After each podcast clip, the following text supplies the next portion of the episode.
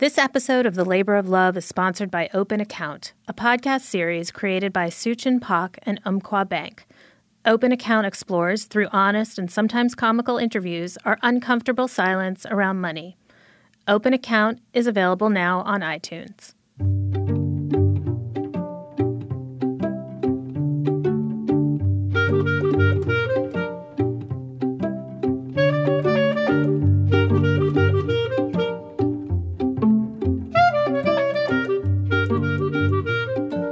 Welcome to The Labor of Love, a podcast about family, marriage, and making peace with the people we live with.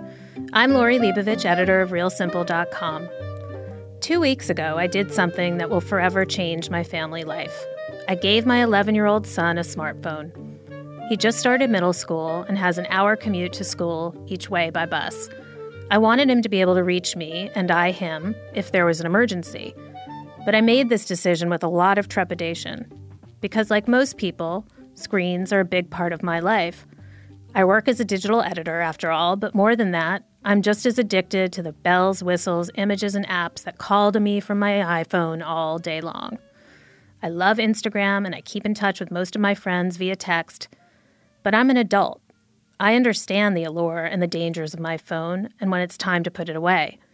But how, I wondered, would my son, who's young enough that he still likes me to read and snuggle with him before bed, handle such an addictive toy?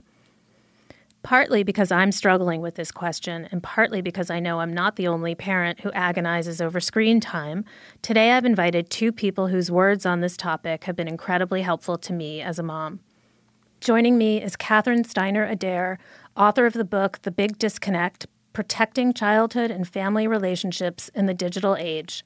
Also joining me is Janell Burley Hofmann, author of the book iRules What Every Tech Healthy Family Needs to Know About Selfies, Sexting, Gaming, and Growing Up. Janell is the founder of the Slow Tech Movement and iRules Academy, and she is also the mother of five children. Hi, Catherine. Hi, Janell. Hi, Lori. Thanks so much for having me. So, I just made this huge leap into the unknown with my son, as I said in the introduction. There's a lot of discussion in my circles, at least, about what is the right age to get someone a phone. And I think I've seen in my own group of friends that parents make very varied decisions. Do you two believe there is a right age? And how does a person, a parent, make the decision to get their child a phone or not? Well, I think for when I'm asked this question, again, just like you, I, I, hear this all the time from parents in my own community, but then parents everywhere I go and interact with and talk to. And it's, you know, everybody wants that clear cut answer this question for me. What is that magic number? But what I really think it's about is knowing our individual child. And as a mother of five children, I can certainly relate to this idea that just because my oldest got his first smartphone at 13, I'm going to need to assess the needs, the time and place, the cost, the behaviors and tendencies of each child as they come up through that, that middle age growing into middle school and adolescence and making sure that I'm setting them up for success with the technology and that there are certain other checklists that I've considered about behavior like their schoolwork, their contribution to the family system, how they're interacting with the other technology in their lives. So I do think answering that question for an individual child and family really needs to be a process. Catherine, what about you? I think what's really important is not to give yourself false illusions that giving your child a smartphone that's fully equipped will make your child safer and I think you also, before you give your child any phone, and every time you add to your child's phone a new app, a new program, you talk about what it's for and you come to an understanding and a responsible use agreement so that in advance of giving them the phone, you've already made the stipulations for this is not for taking embarrassing photo or spreading a mean rumor about somebody. And if you do that with this phone, let's decide now what the consequences should be the first time or the third time or the fifth time. So it's a work in process giving a child a phone. And I think you really have to understand like why are you doing this? What's compelling you? How much of it is anxiety? How much of it is peer pressure from your child or other parents? And how much of it is you caving to a new way of interacting that in your heart of hearts you actually are still conflicted about or don't think it's in your child's best interest.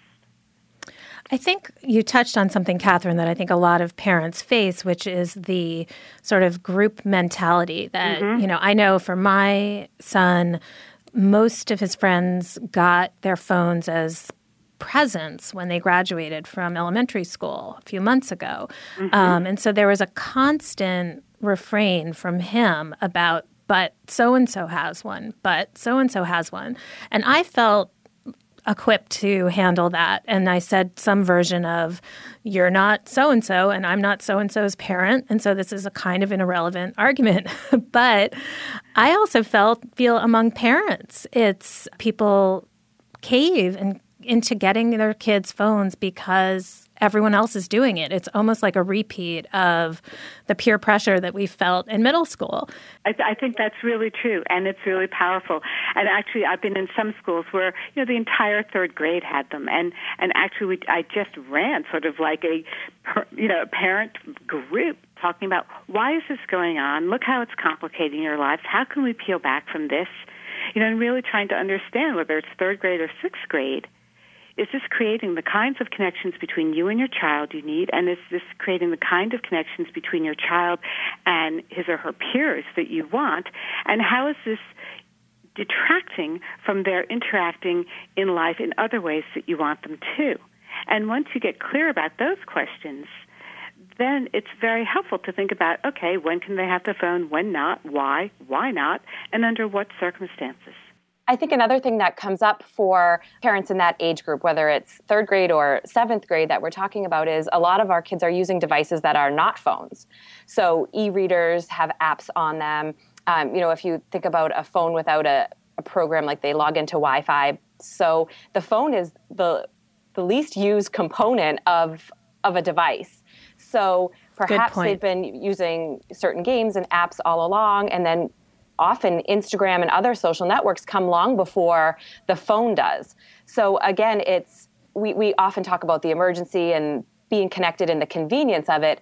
But in reality, we need to be parenting it long before we actually buy that smartphone because they're probably using it, using technology and social networks in one way or another long before that, that big purchase where we might be paying a, a monthly data plan or, or something like that. So, Catherine mentioned uh, contract of sorts, a way of parents communicating with their children about very clearly about what the expectations were and then talking about the consequences for not following the contract. And Janell, you wrote a very famous viral mm-hmm. essay when you got your son a smartphone, which was essentially an essay in the form of the contract that you were giving to him about all the expectations you had, not just about his own use, but how he was going to use the phone and how it might impact others.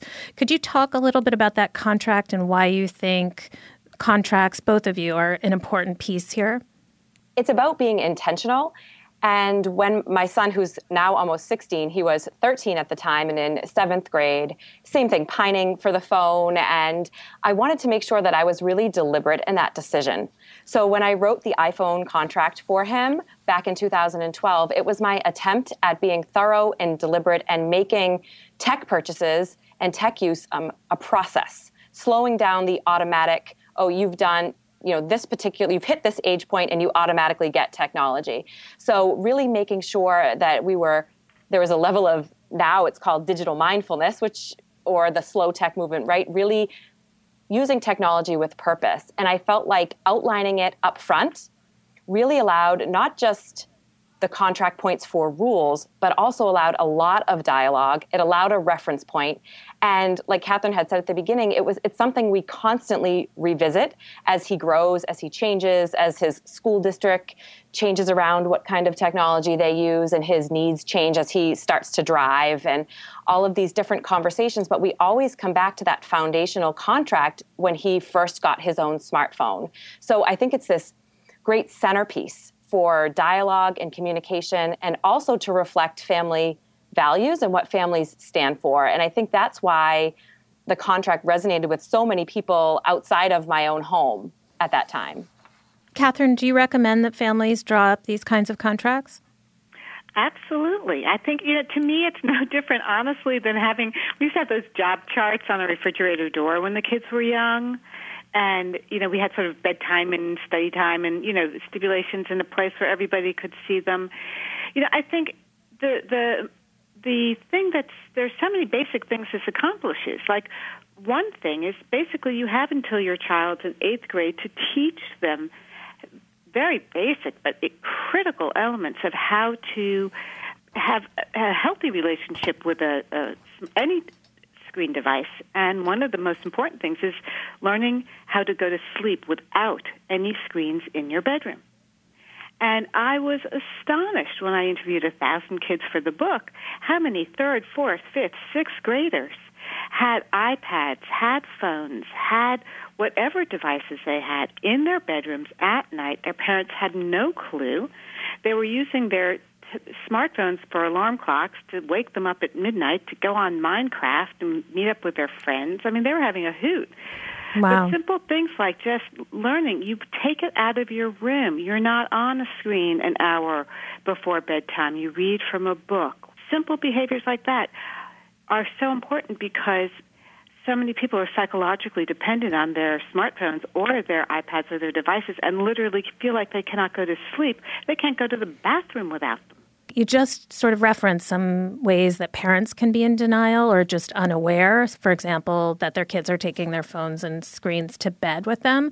What are some other ways, Janell and Catherine, you've seen parents be in denial, and how can they be less so?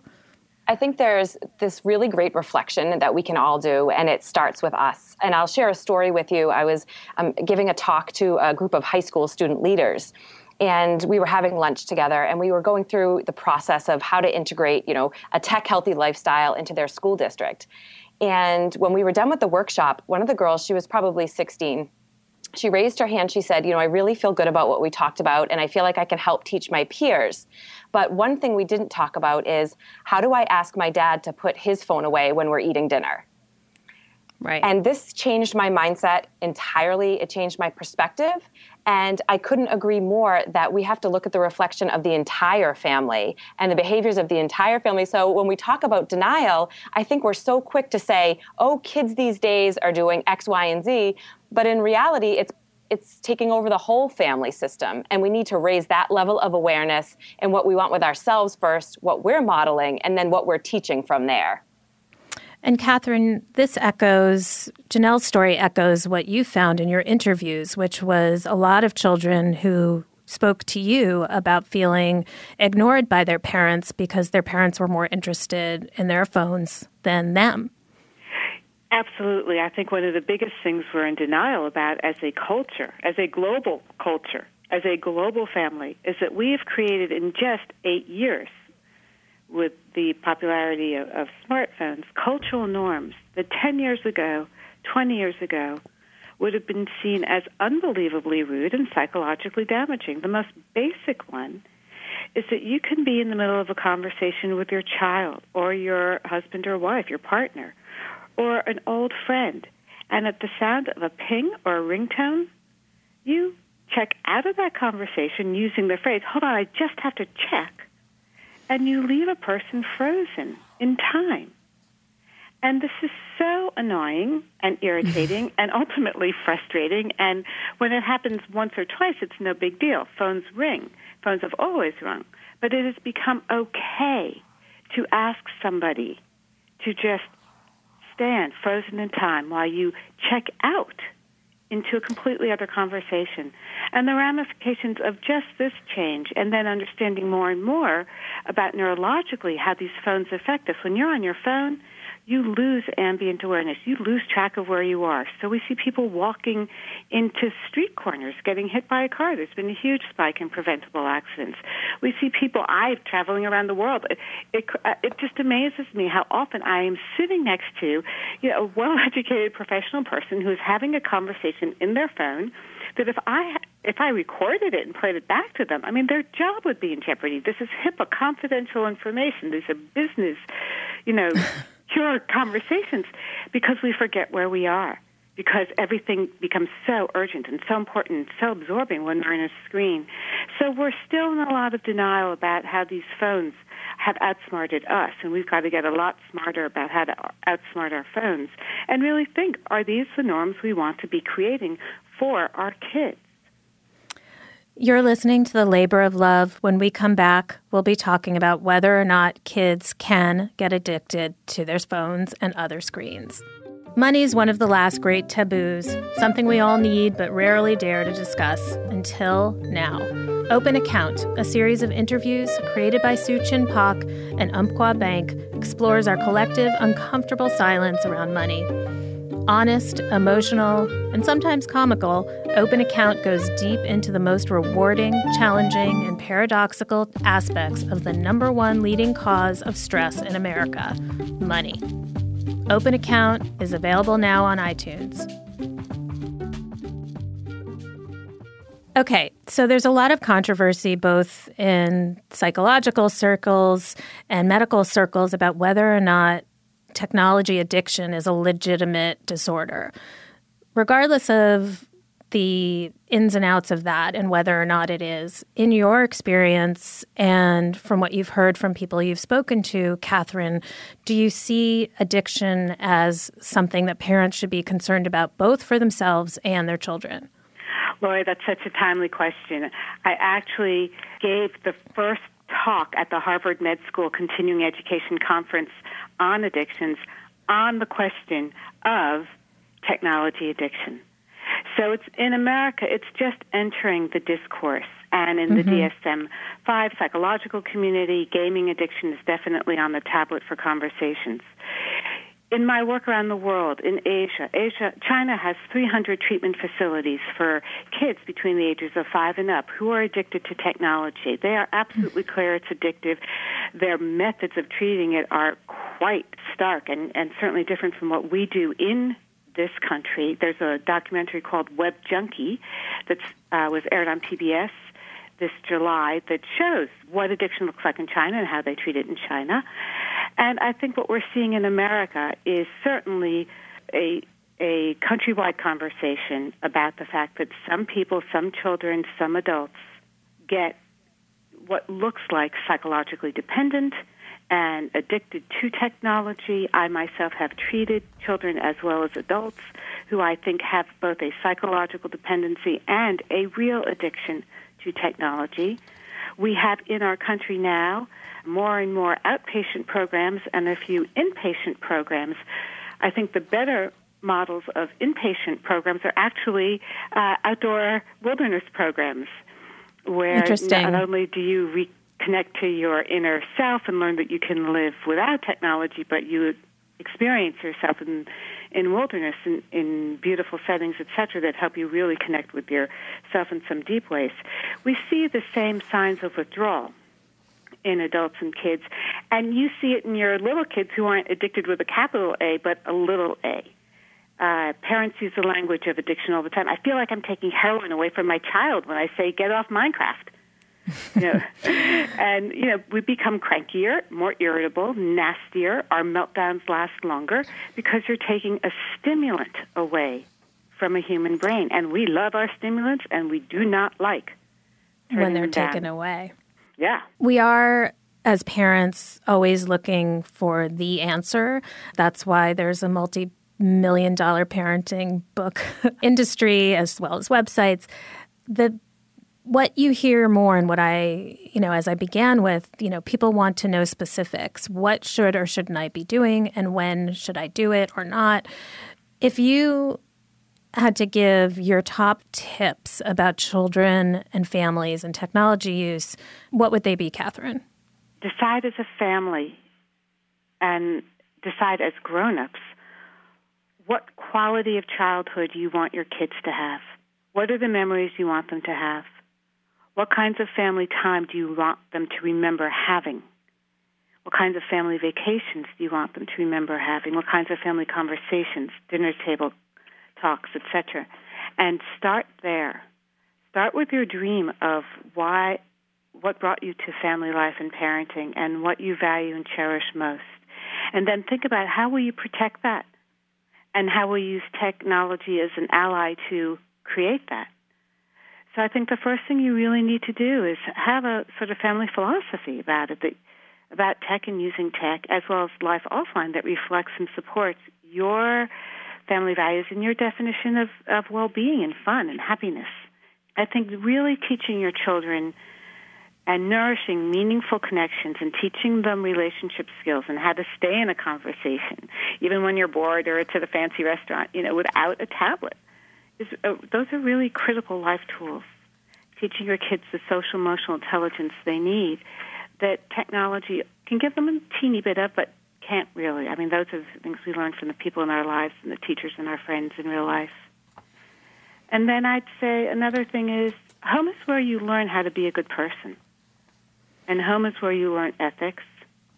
And home is where you learn to deal with conflict. And home is where you learn how to forgive people and really understand that we're different and we have to be supportive of one another. And so much of social networking sites don't teach kids these really important things. They play to snarkiness and anonymity and all that. So it's very important to make sure at home you protect time to teach these mm-hmm. capacities because you know this is also what enables us to fall in love and and have really good relationships, which of course you want for your children as they grow up. And I guess the last thing I'd say is tech can answer all your kids' questions but tech doesn't love your kids. Tech does not have your values. And if you are in your tools and you are caught up in your own devices and your kids are left to their devices, they will turn literally to their devices for answers. And tech doesn't have your values. They don't know how old your children are. Kids get a lot of information their parents don't even know they have or they're unhappy that they have because they weren't available. So manage your tech use at home really well. So, Janell, what are your top tips for families who are struggling with these issues? The first one would be to assess and know your family values. You know, what's important to you? What's important to your family? What do you stand for? And really, what do you want to protect around those values? And then the second one would be know your child, know their individual tendencies. Some children, they'll leave their devices under their beds for weeks at a time, and some of them can't go a minute without looking down at it. Um, another idea is to take our time, take our time to make choices. And that's not just in a device purchase, that can be in certain social networks. Really get to know the social networks, become fluent and intimate yourself with how they work and why they would appear, appeal to your particular child, and take the slow road we talked about this earlier in the conversation is it's you know suddenly everyone turns 11 or 12 and is on instagram. But it's okay to pause and say we're going to take our time with this choice because again the technology is here to stay. So we want to set up our child to have success with that technology. And sometimes taking our time helps us make better choices as parents and as young people. Janell before we end um, we've been talking a lot about the downsides of technology and the scary parts of technology. What are some of the upsides and some of the ways that families, children, adults can and should use technology for good?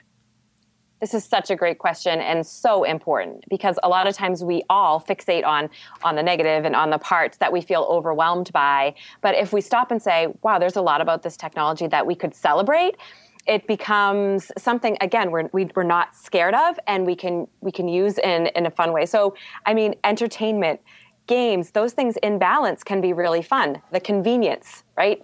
If we can say to our kids i'll be there to pick you up in 10 minutes we'd all be liars if we didn't say it's much easier to communicate than it ever was before. You know oh i'm behind the school. I'm not in front of the school. Simple things like that that make our right. lives easier every day.